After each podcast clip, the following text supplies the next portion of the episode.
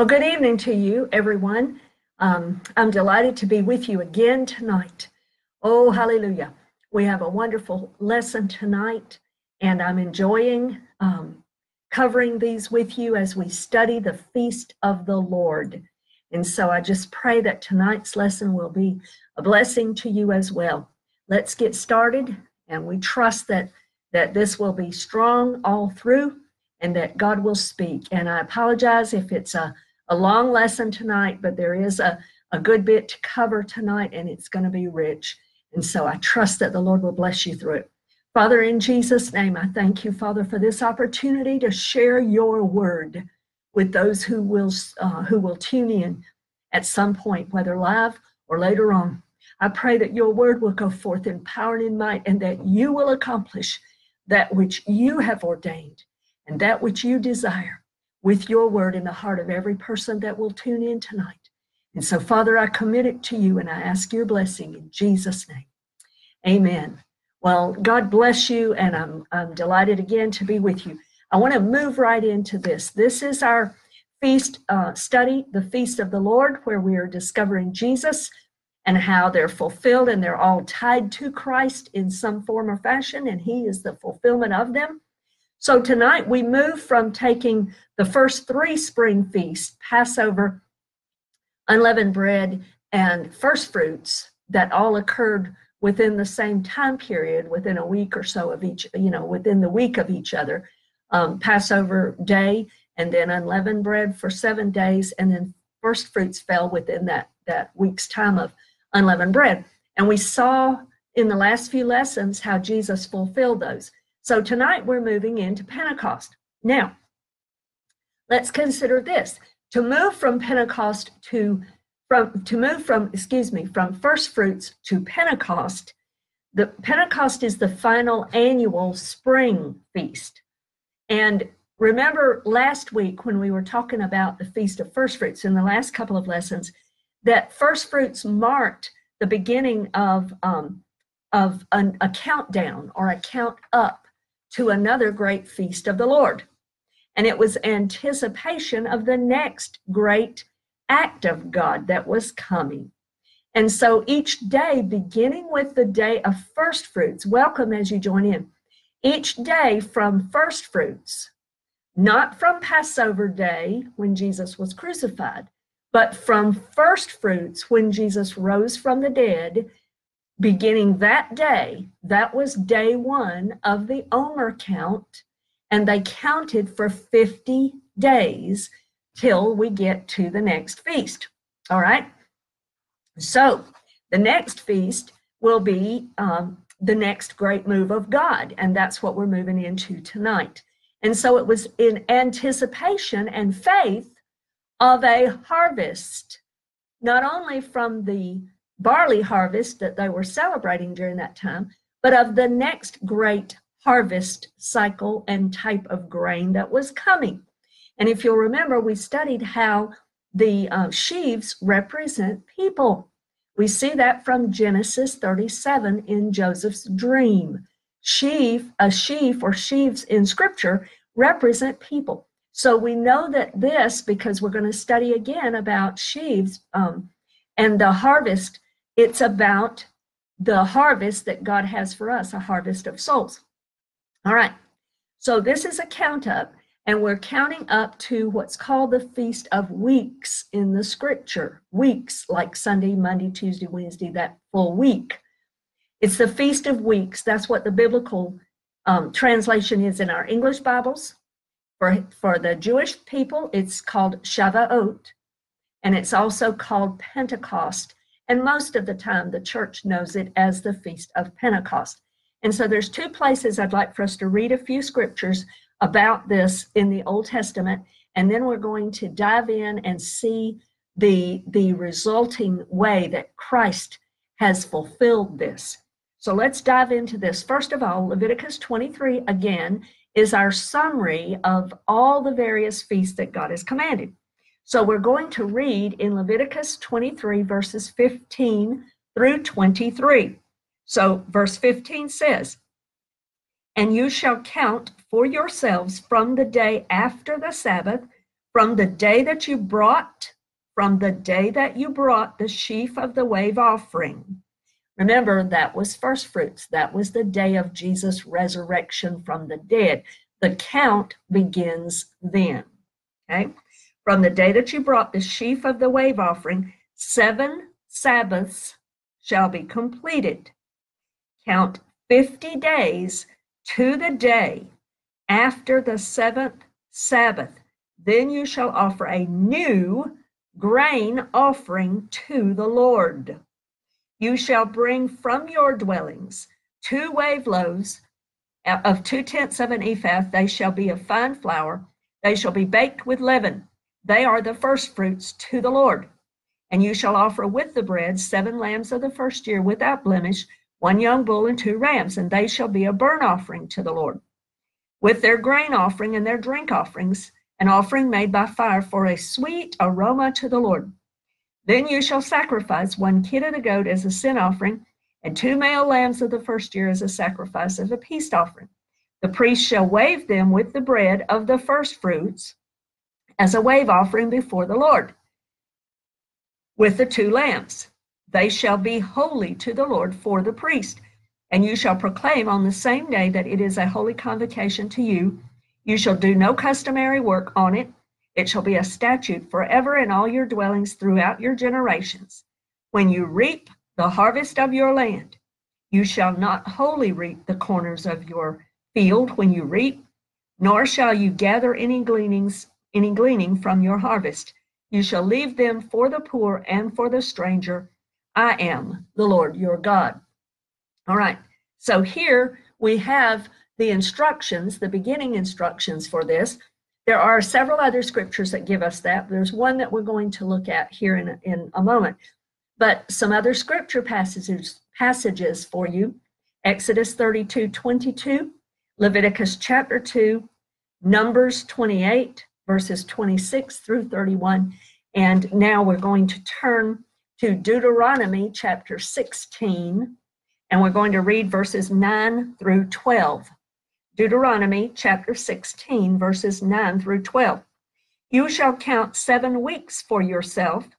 Begin to count the seven weeks from the time you begin to put the sickle to the grain there again, it's another reference to first fruits because if you'll remember, they could not put the sickle to their grain and reap their harvest of barley until after they had presented the first fruit omer to the Lord. Then they could go back and put the sickle to the grain that day and begin to eat and enjoy their harvest. All right? Then you shall keep the feast of weeks to the Lord your God with the tribute of a freewill offering from your hand which you shall give as the Lord your God blesses you. You shall rejoice before the Lord your God, you and your son and your daughter, your male servant and your female servant, the Levite who is within your gates, the stranger, and the fatherless, and the widow who are among you, at the place where the Lord your God chooses to make his name abide, which we know to be Jerusalem. Welcome to you joining in. And you shall remember that you were a slave in Egypt, and you shall be careful to observe these statutes. So, here from these scriptures that we've read and the other scriptures I gave you, we have the details about the Feast of Weeks.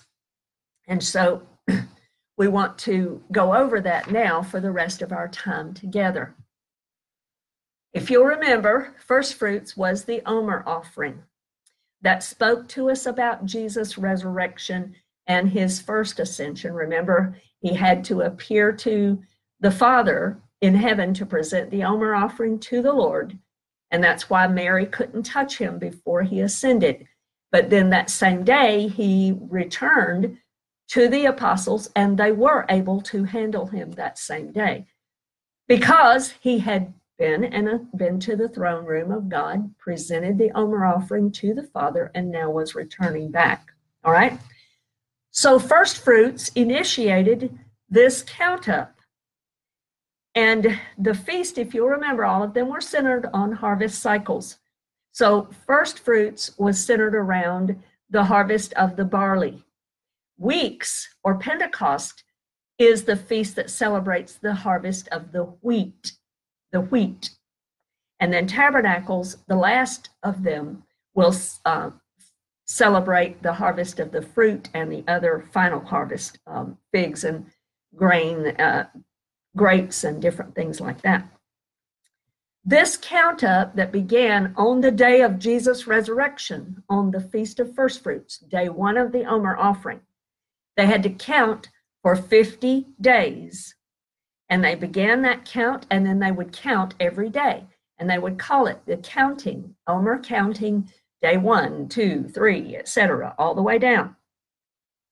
And so first fruits sometimes can get overlooked, remember, because it's in the line of Passover. That whole celebration now is kind of termed Passover, but it was its own feast. There was Passover, unleavened bread, and first fruits. And so just remember that.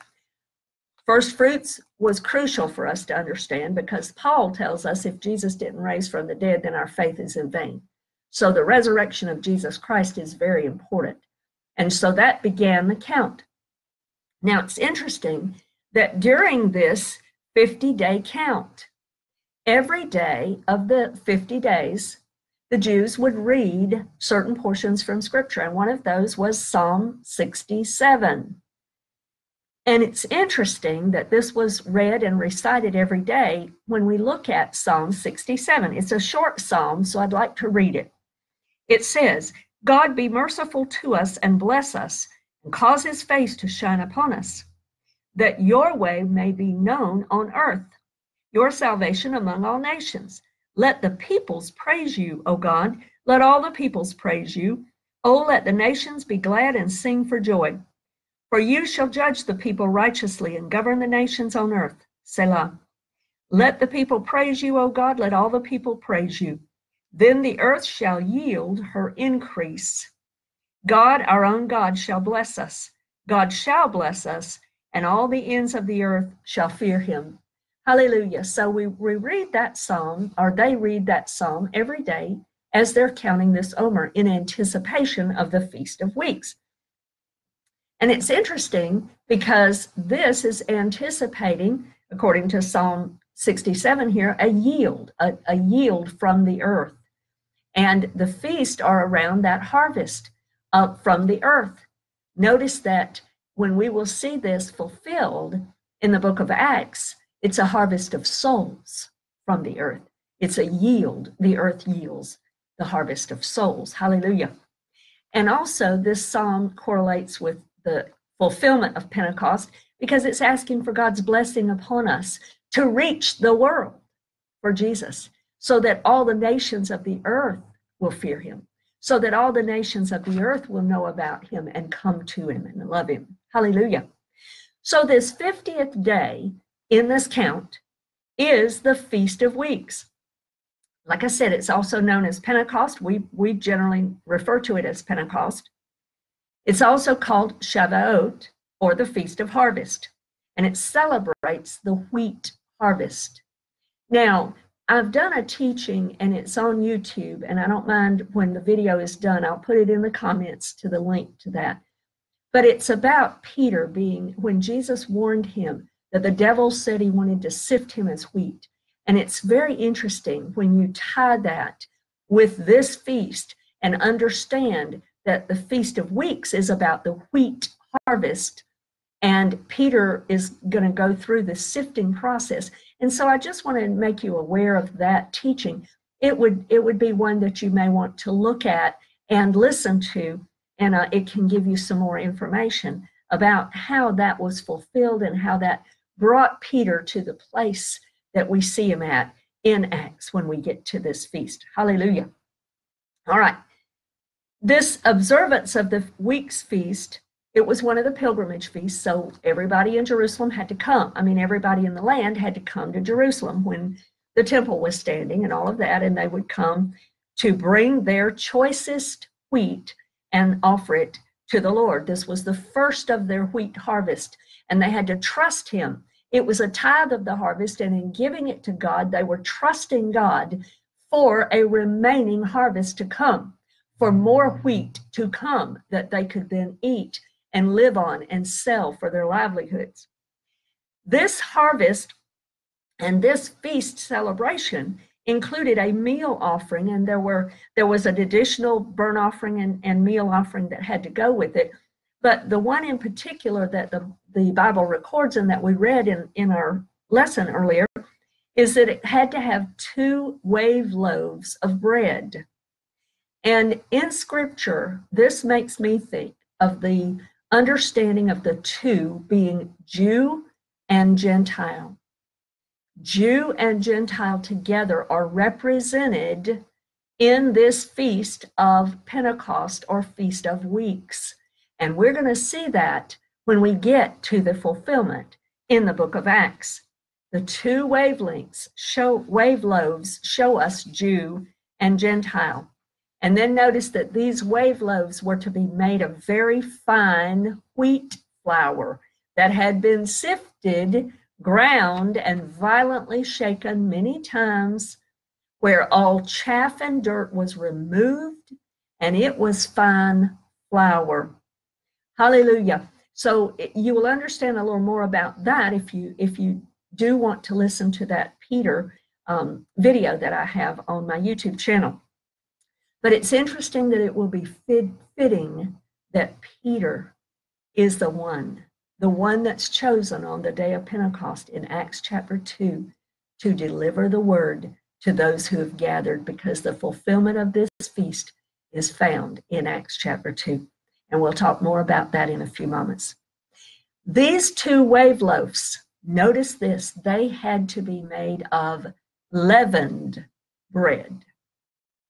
This was the only feast where God required that they offer him the loaves with leaven. The other feast had to be unleavened bread. We just saw that in the Feast of Unleavened Bread a few lessons ago.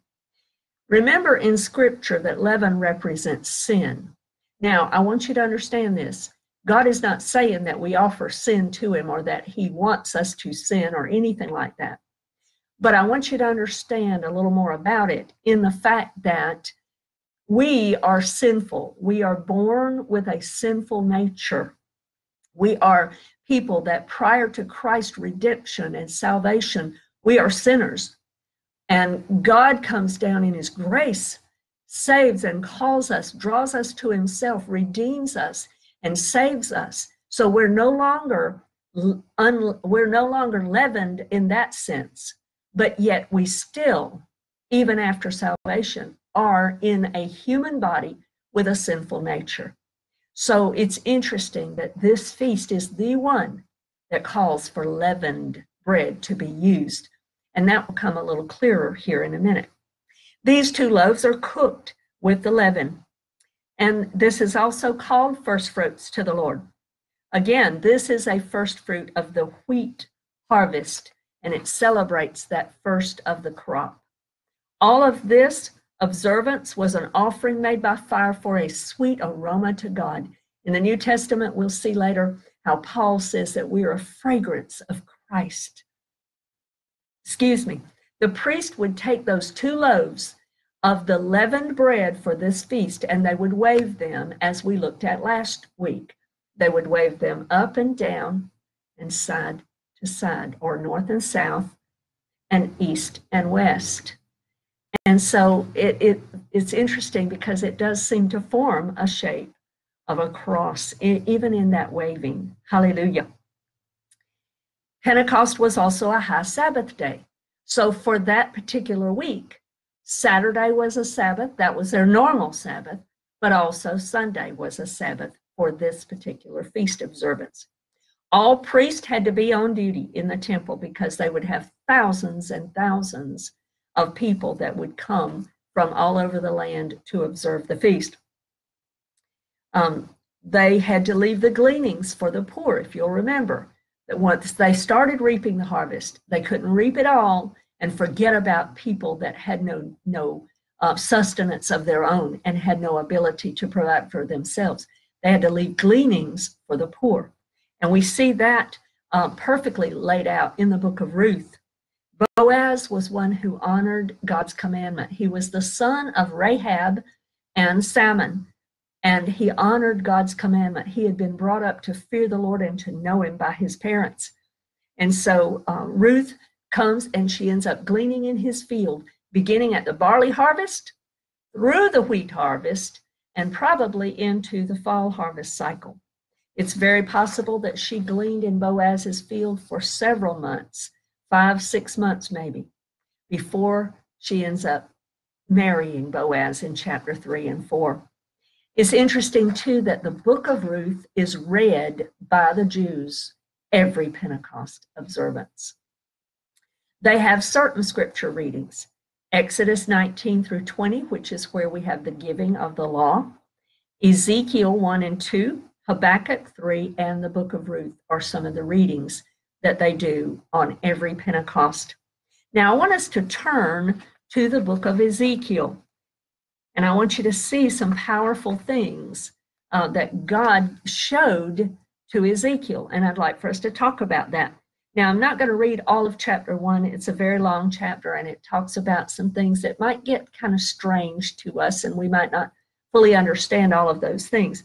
But I do want to read a few things. Now, if you'll remember, Ezekiel was a captive in Babylon um, when he went away, and he was part of the he was part of those that were in the captivity of Babylon. So he was not even in Jerusalem, but God gives him visions and he gives him dreams and he reveals things to him. And so he is considered one of the prophets. He's one of the major prophets. So let's read Ezekiel. I'd like to read verses 1 through 17 to you. Now it came to pass in the thirtieth year, in the fourth month, on the fifth day of the month, as I was among the captives by the river Chebar, that the heavens were opened, and I saw visions of God. On the fifth day of the month, which was in the fifth year of King Jehoiakim's captivity, the word of the Lord came expressly to Ezekiel the priest, the son of Buzi, in the land of the Chaldeans by the river Chebar, and the hand of the Lord was upon him there. Then I looked. Now, this is Ezekiel writing, and he says, Then I looked, and behold, a whirlwind was coming out of the north, a great cloud with raging fire engulfing itself, and brightness was all around it and radiating out of its midst like the color of amber, out of the midst of the fire. Also, from within it came the likeness of four living creatures. This was their appearance. They had the likeness of a man. Each one had four faces and each one had four wings. Here we go. We're into some of the stuff that we may not fully understand, but don't let it scare you. Their legs were straight, and the soles of their feet were like the soles of calves. Calves' feet, excuse me. They sparkled like the color of burnished bronze. The hands of a man were under their wings on their four sides, and each of the four had faces and wings. Their wings touched one another. The creatures did not turn when they went, but each one went straight forward. As for the likeness of their faces, each had the face of a man. Each of the four had the face of a lion on the right side. Each of the four had the face of an ox on the left side. And each of the four had the face of an eagle. Thus were their faces. Their wings stretched upward. Two wings of each one touched one another. Two covered their bodies, and each one went straight forward. They went wherever the Spirit wanted them to go, and they did not turn when they went. As for the likeness of the living creatures, their appearance was like the burning coals of fire, like the appearance of torches going back and forth among the living creatures. The fire was bright, and out of the fire went lightning, and the living creatures ran back and forth in appearance like a flash of lightning. Now, as I looked at the living creatures, behold, a wheel was on the earth beside each living creature with its four faces.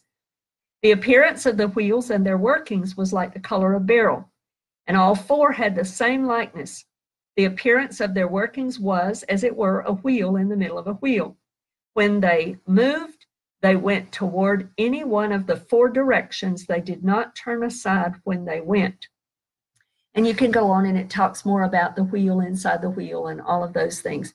And so I understand that there's a lot of things there that we may not understand and it's worthy of another study.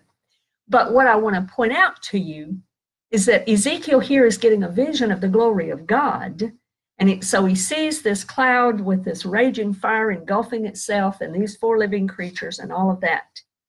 But he's also being transported to see a futuristic event. And, and that event, I believe, is the fulfillment on the day of Pentecost.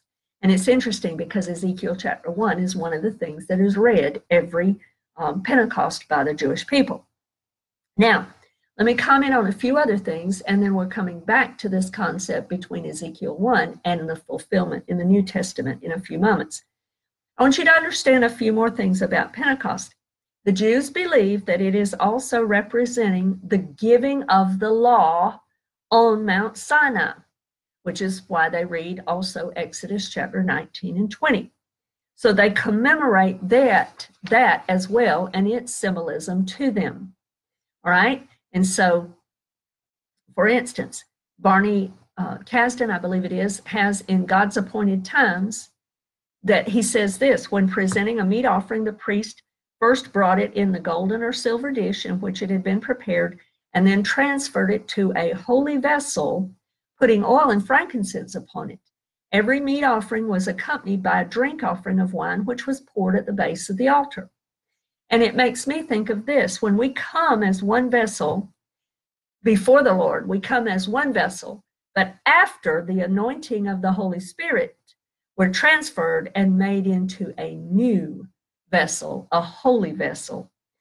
He also points out how this was accompanied by that drink offering or that wine obligation or that wine oblation. In Acts chapter 2, if you'll remember, they're accused of being drunk with wine.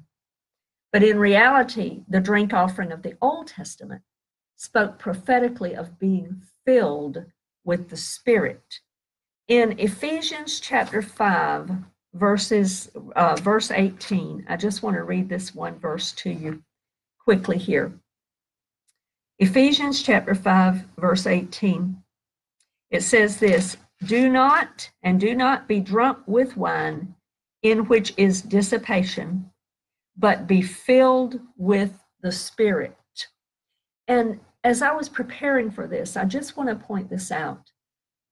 The freedom, there is freedom available for anyone who has struggled with any form of alcoholism or any addictions in that nature, anything like that, rather than being filled with wine.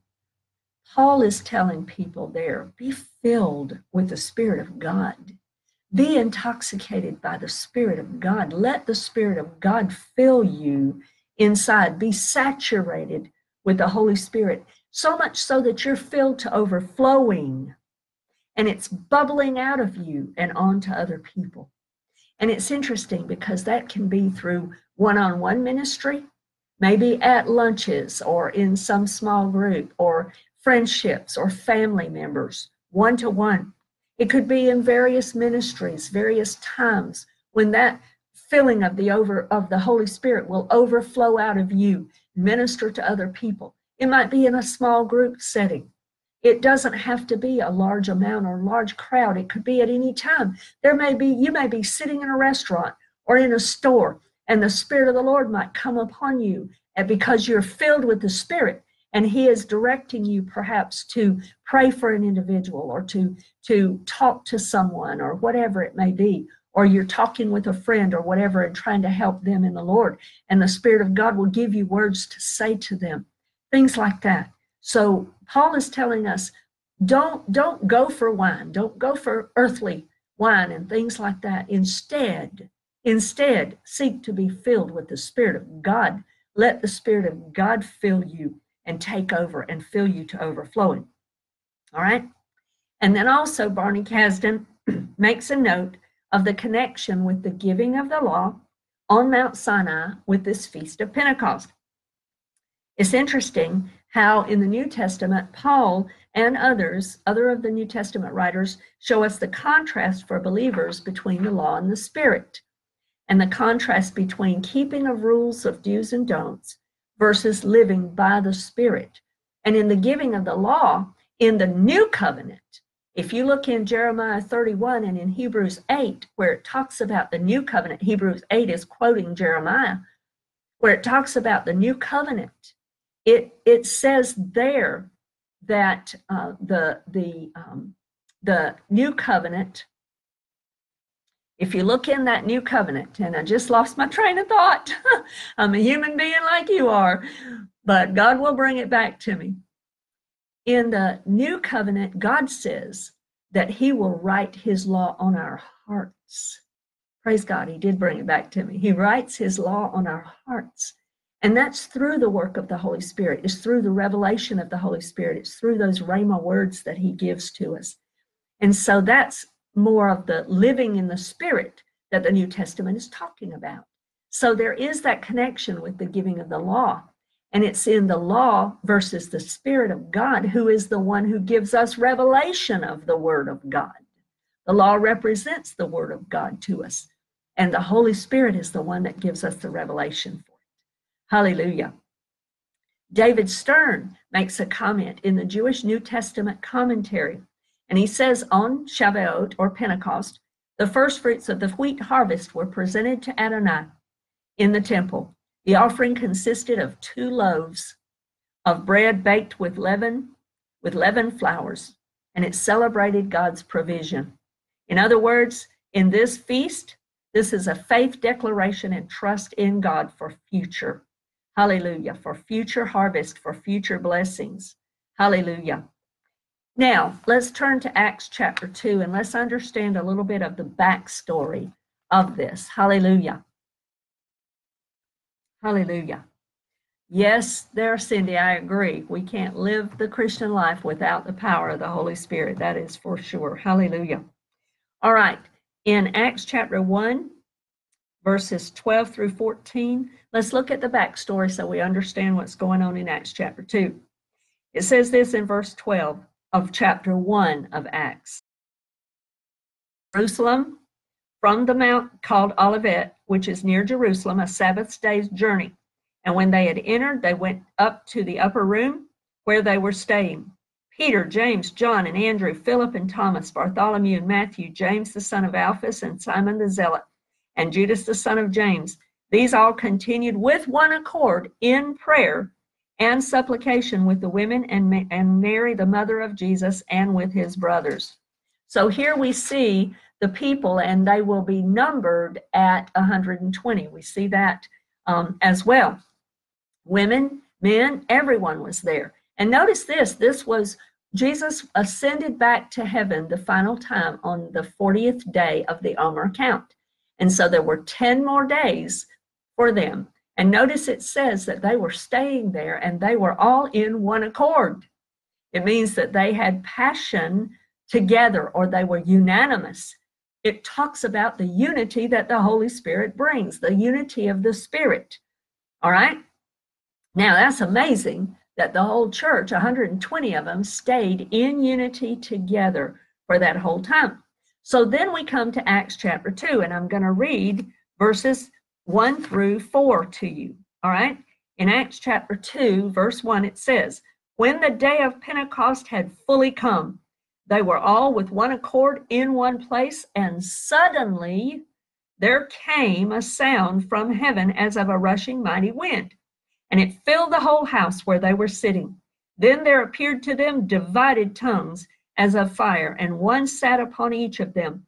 And they were all filled with the Holy Spirit and began to speak with other tongues as the Spirit gave them utterance. Hallelujah. All right. So notice Suddenly, it was in an unexpected way, just like in Ezekiel chapter 1, verse 4. There comes this rushing mighty wind, just like the violent whirl, whirlwind that Ezekiel saw in chapter 1.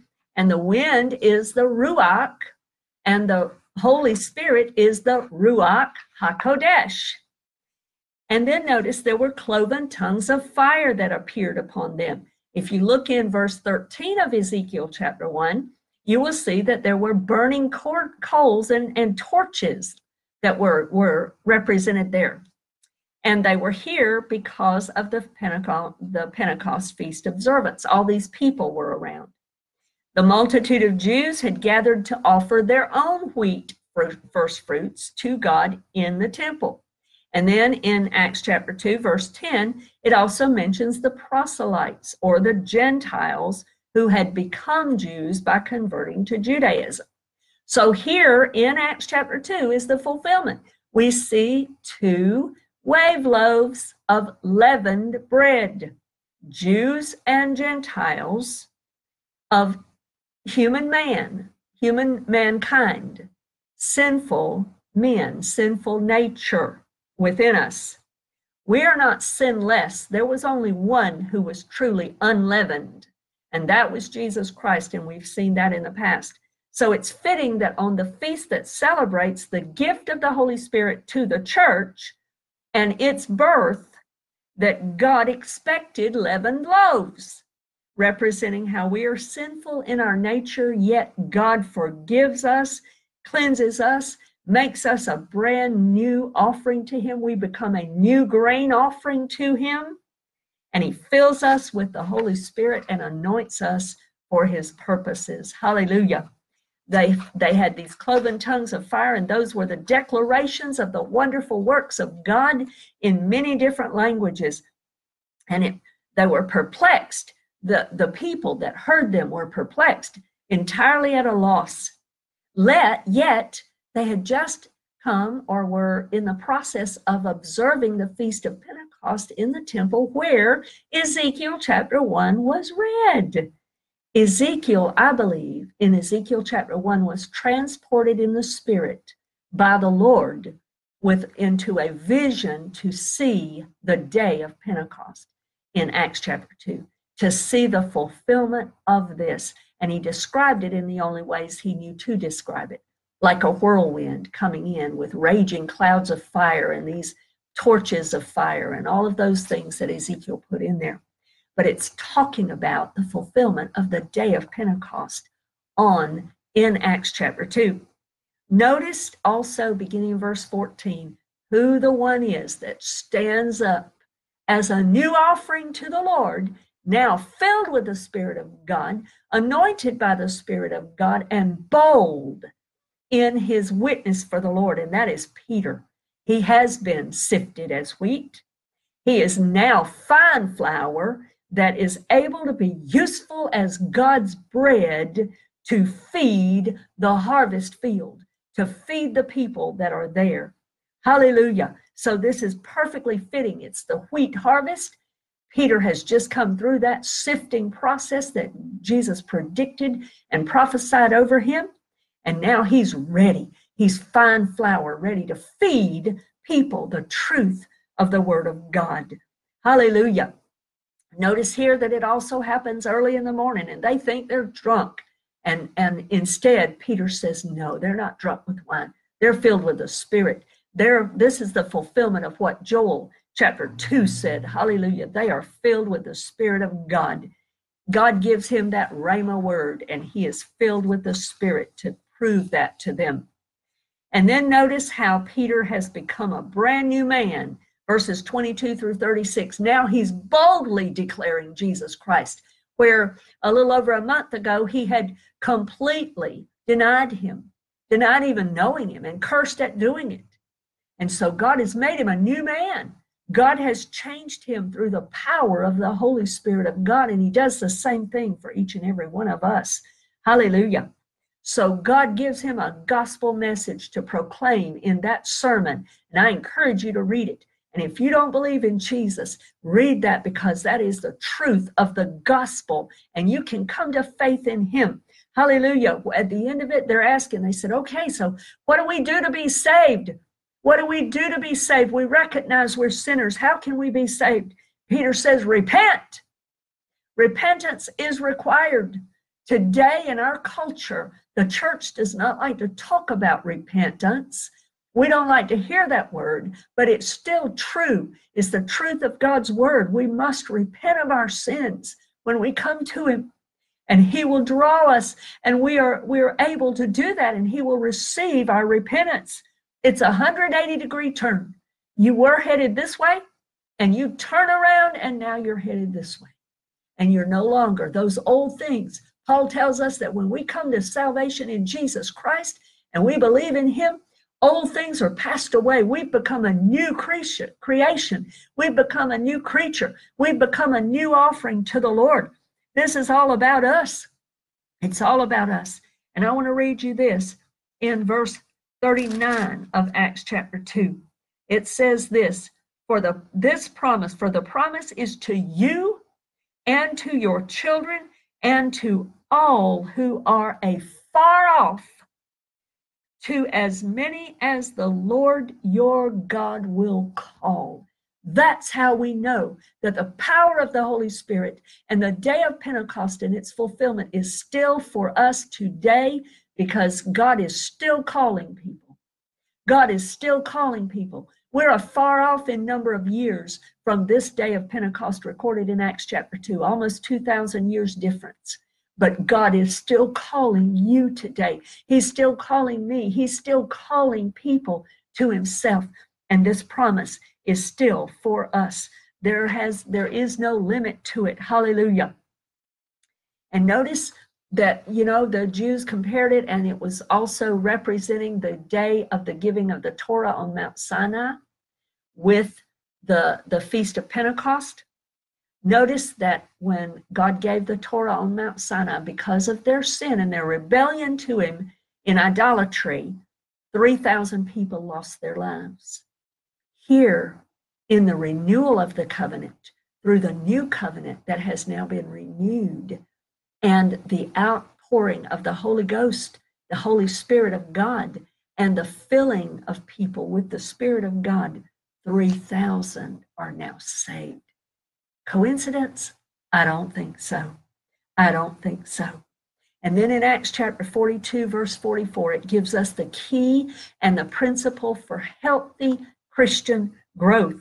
We're to continue in the apostles' doctrine. In other words, in the scriptures. They had the Old Testament scriptures and then they wrote the New Testament scriptures. We're continue, we are to continue in this. It's one book, it's all fit together, and we are to continue in the Word of God. We are to continue in fellowship. We're not to be an idol, an island to ourselves. Church attendance and fellowship with other believers, whenever possible, is, is encouraged in the scriptures. That's part of how we develop a healthy, godly relationship with the Lord, is to stay in fellowship. We need each other. The church needs one another, and we need to encourage one another and help each other.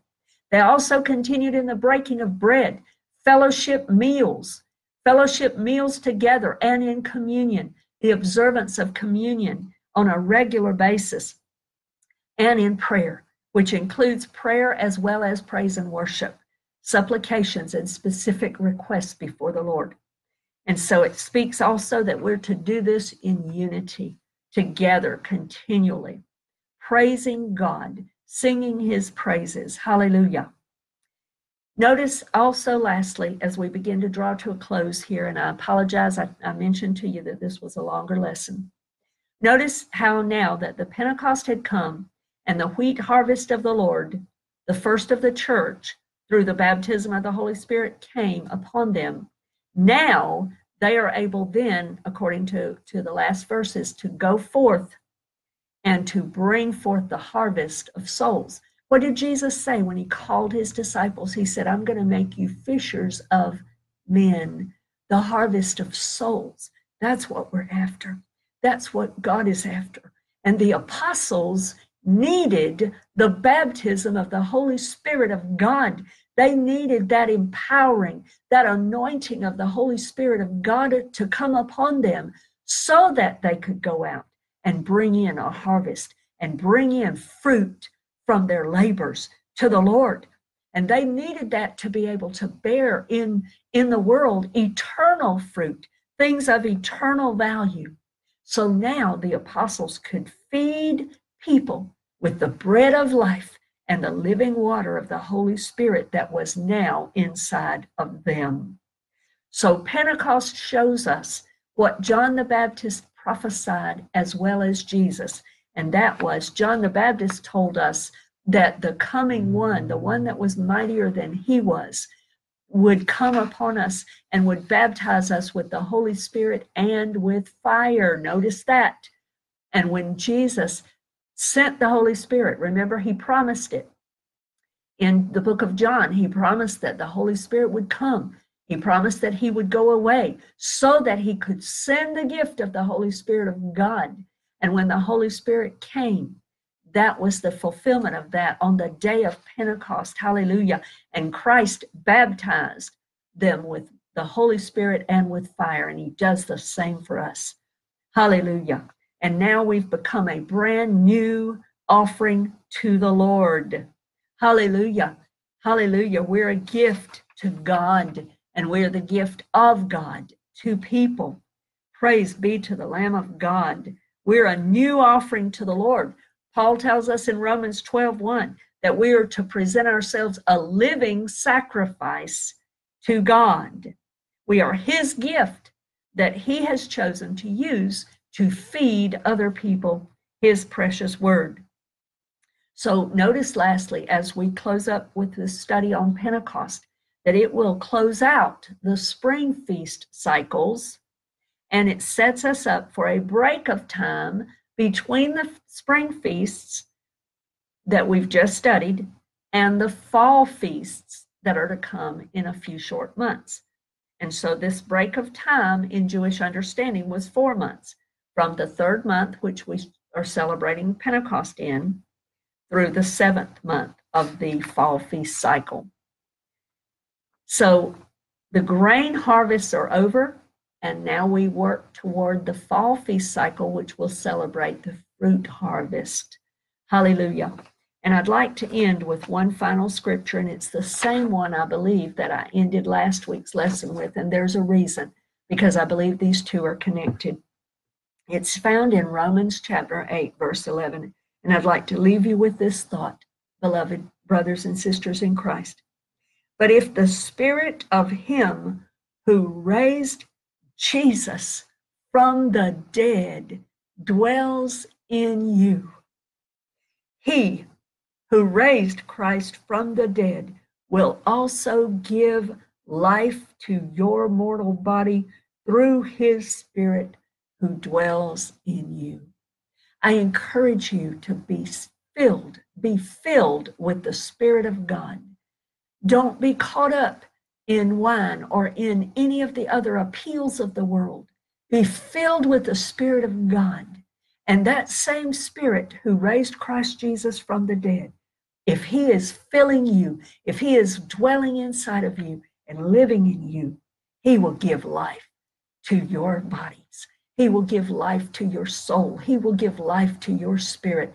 He will fill you with life, with joy, with boldness, and with an anointing that will allow you then to go forward in whatever ministry God has called you to do and to have an effective work of ministry and to bring in a harvest to the Lord because it's all about bringing people to Jesus. We are all called and given the same mandate, and that is to be fishers of men, to bring people to know the same Jesus that we know. Thank you for joining me. I pray this has been a blessing to you. I will put in the comments the link to that YouTube video about Peter that I mentioned, and you're welcome to go listen to that and, and look at that if you'd like. And also, next week, we'll come back together and we'll pick up with the next feast. So let's end with prayer. Father, I thank you for those who've been able to faithfully stick with me, join in, and hear this message. I pray that it will minister true life to those who have needed to hear this, God. I pray that it will work a work of eternal fruit and an eternal harvest for you, Lord. It's all for you, it's all for your glory. I long to see people know you and be filled with the Spirit. Hallelujah. And let you change their lives and make them brand new. And so I pray for that blessing to be released right now. In Jesus' name, have your way. In Jesus' name. God bless you. And I will see you again, God willing, next week.